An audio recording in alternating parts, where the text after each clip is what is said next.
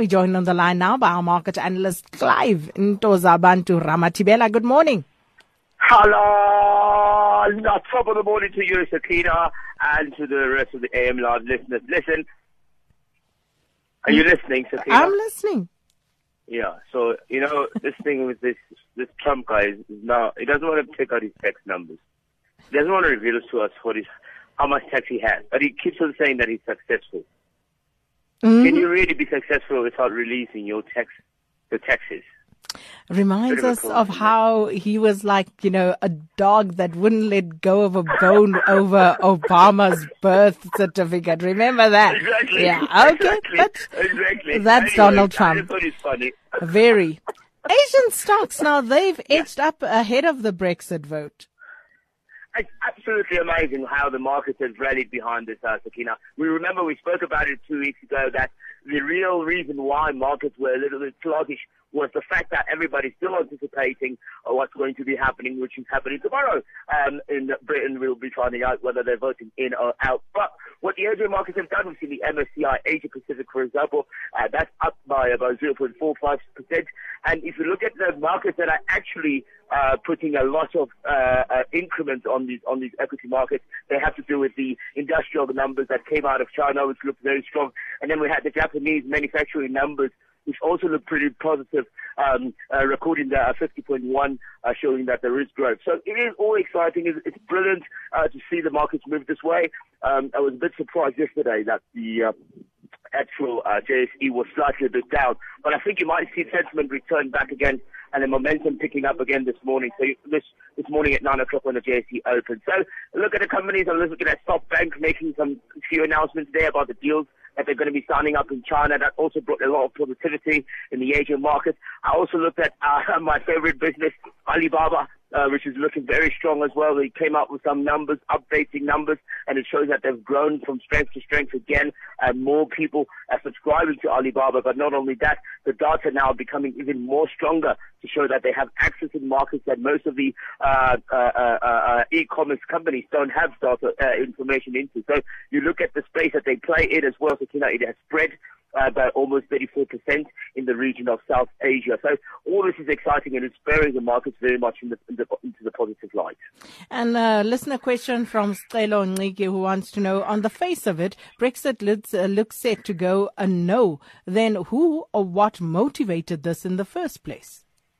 We have these things called lobbyists uh, in the U K, uh, especially uh, independent parties that always believe, uh, who are very, obviously we know that they're very, very um, um, um, um, uh, conservative uh, people uh, within the U K, politicians who are very conservative, who have been crying out and saying that the participation of U K as part, because remember, this is the fifth largest economy in the world. So what happens is they feel that they're being stretched thin by being part of the E U. And they say one of the reasons is that they have to share resources with the rest of Europe, and that is making them very, very um, uh, strained, and that's why there's not as many job opportunities anymore. And obviously one of the things they raise is the influx of um, immigrants uh, from outside of the U K.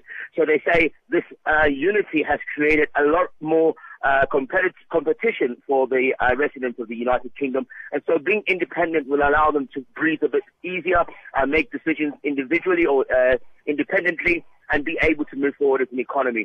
And it's an argument that we can discuss the whole night, uh, the whole morning, Sakina, but I'm, I'm not going to go into it. But the important thing is these lobbyists have now found their voice in Parliament, and they were able to push forward um, a, a, a proposal uh, uh, that they are asking a list of demands, and one of them was that they asked that they be moved out of the E U, and this has been taking place ever since David Cameron has been in power. It's been, it's been that's so difficult uh, because he doesn't have the entire House of Representatives supporting him. So he has to always lobby and always has to talk to people and, and listen and reason. And that's the reason why the vote is taking place tomorrow. And then the Federal Reserve, one of your favorite persons again, uh, coming out uh, rather cautious on rates due to this E U referendum. They can't do anything, Sakina. You know, the, the problem is you're doomed if you do, you're doomed if you don't. So what the Fed has decided to do now in this particular case is hold back a little bit slightly and wait to see what happens in the U K tomorrow. What this will mean, obviously, is the fact that um, the rates will not be taken up anytime soon. Some economists are actually thinking that it will not happen at all this year. Uh, I doubt that. I think maybe it might just happen still, perhaps maybe in the fourth quarter or later, uh, third quarter or later than, uh, um, on the, in the fourth quarter. But my, my, my suspicion is that the Fed realizes that they can't do, uh, they can't take any action that could negatively reflect on the um, United States sensitive economy, I must add. And so that's why very cautiously Uh, making uh, comments such as uh, the dovish comments that Janet Yellen made yesterday uh, to suggest that maybe it is not yet time to raise this interest rate.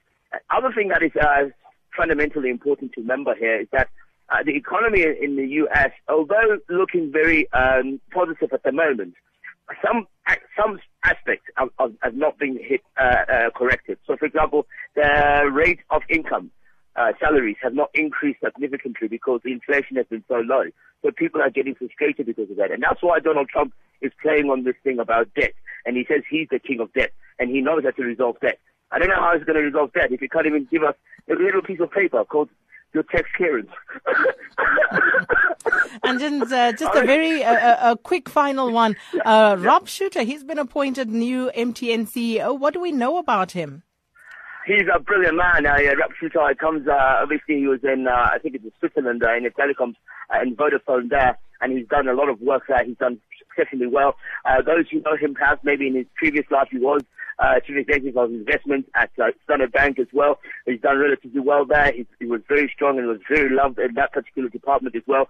Um, and he's done some lot of transformation. So what I think is nice about M T N's appointment here is that they've taken somebody Uh, who's got a dual role. So he's got both the investment uh, experience, which is what you need uh, as a structure of uh, of a C E O, and then also on the other side, somebody who knows the business of telecoms. So I think those those aspects of him, those, those attributes, will definitely help in steering M T N forward. You will see the stock start to firm up as well today, Katina, because this announcement obviously comes timelessly, and it means that um, the stability is back. They've got uh, the they've sorted out their Nigerian saga. So all this is good news for M T N. And so if you hadn't bought when they were down, then you were going to lose out on the run anyway.